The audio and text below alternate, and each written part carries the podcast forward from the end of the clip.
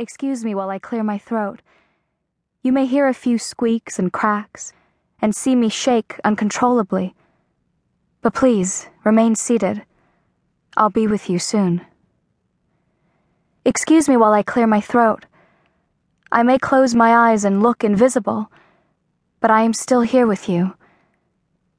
I have never done this before. I have never sung a song, my song, of inner hopes and fears. They may seem silly, childish, inscrutable, and may take me a minute, year. But please, remain seated. I'll be with you soon.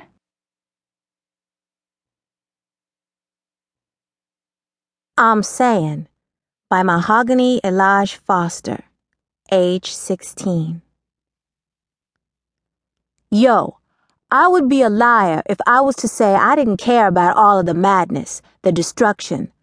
I mean, sure, I think about the future of my peers and all of the youngins. I think about the lies that have been fed to them, and I think about all the ones who just sat there and ate it all up. Mmm, man, I'm saying. Why spend up all of your time abiding by social rules?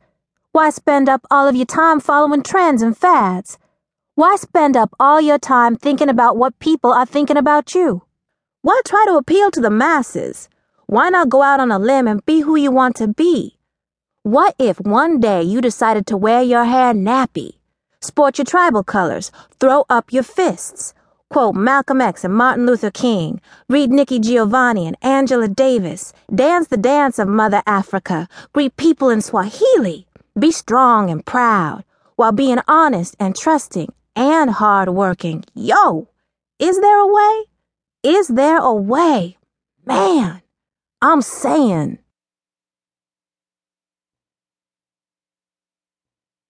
Escape by Teresa Hosfeld, age 16. I look inside me and I don't see it. I don't see the power, the confidence you say I have you say I can do anything, that I'm sure of myself and my intentions, and I wonder, but I don't know if it's all there, waiting for the opportunity to jump into you and try to help you, fix you, ask you. Why? Because I don't know. I wait anxiously, feeling my stomach, a block of ice, chipping away, melting then freezing up again. Who can I follow? Cause I don't want to lead. I ask myself every question. There are temporary answers, but I know more. Like everybody seems to know more. And I still don't know how. Cause it's nice to ignore confrontation, avoid conflict, watch my rainbow, and let you watch yours. But the universe knows more. I must take this test just like everyone takes tests. I am closing in on the sky, hoping it will try to escape, and I know I will let it get away, like I let a lot of things get away. Cause then I won't have to continue the search for my power.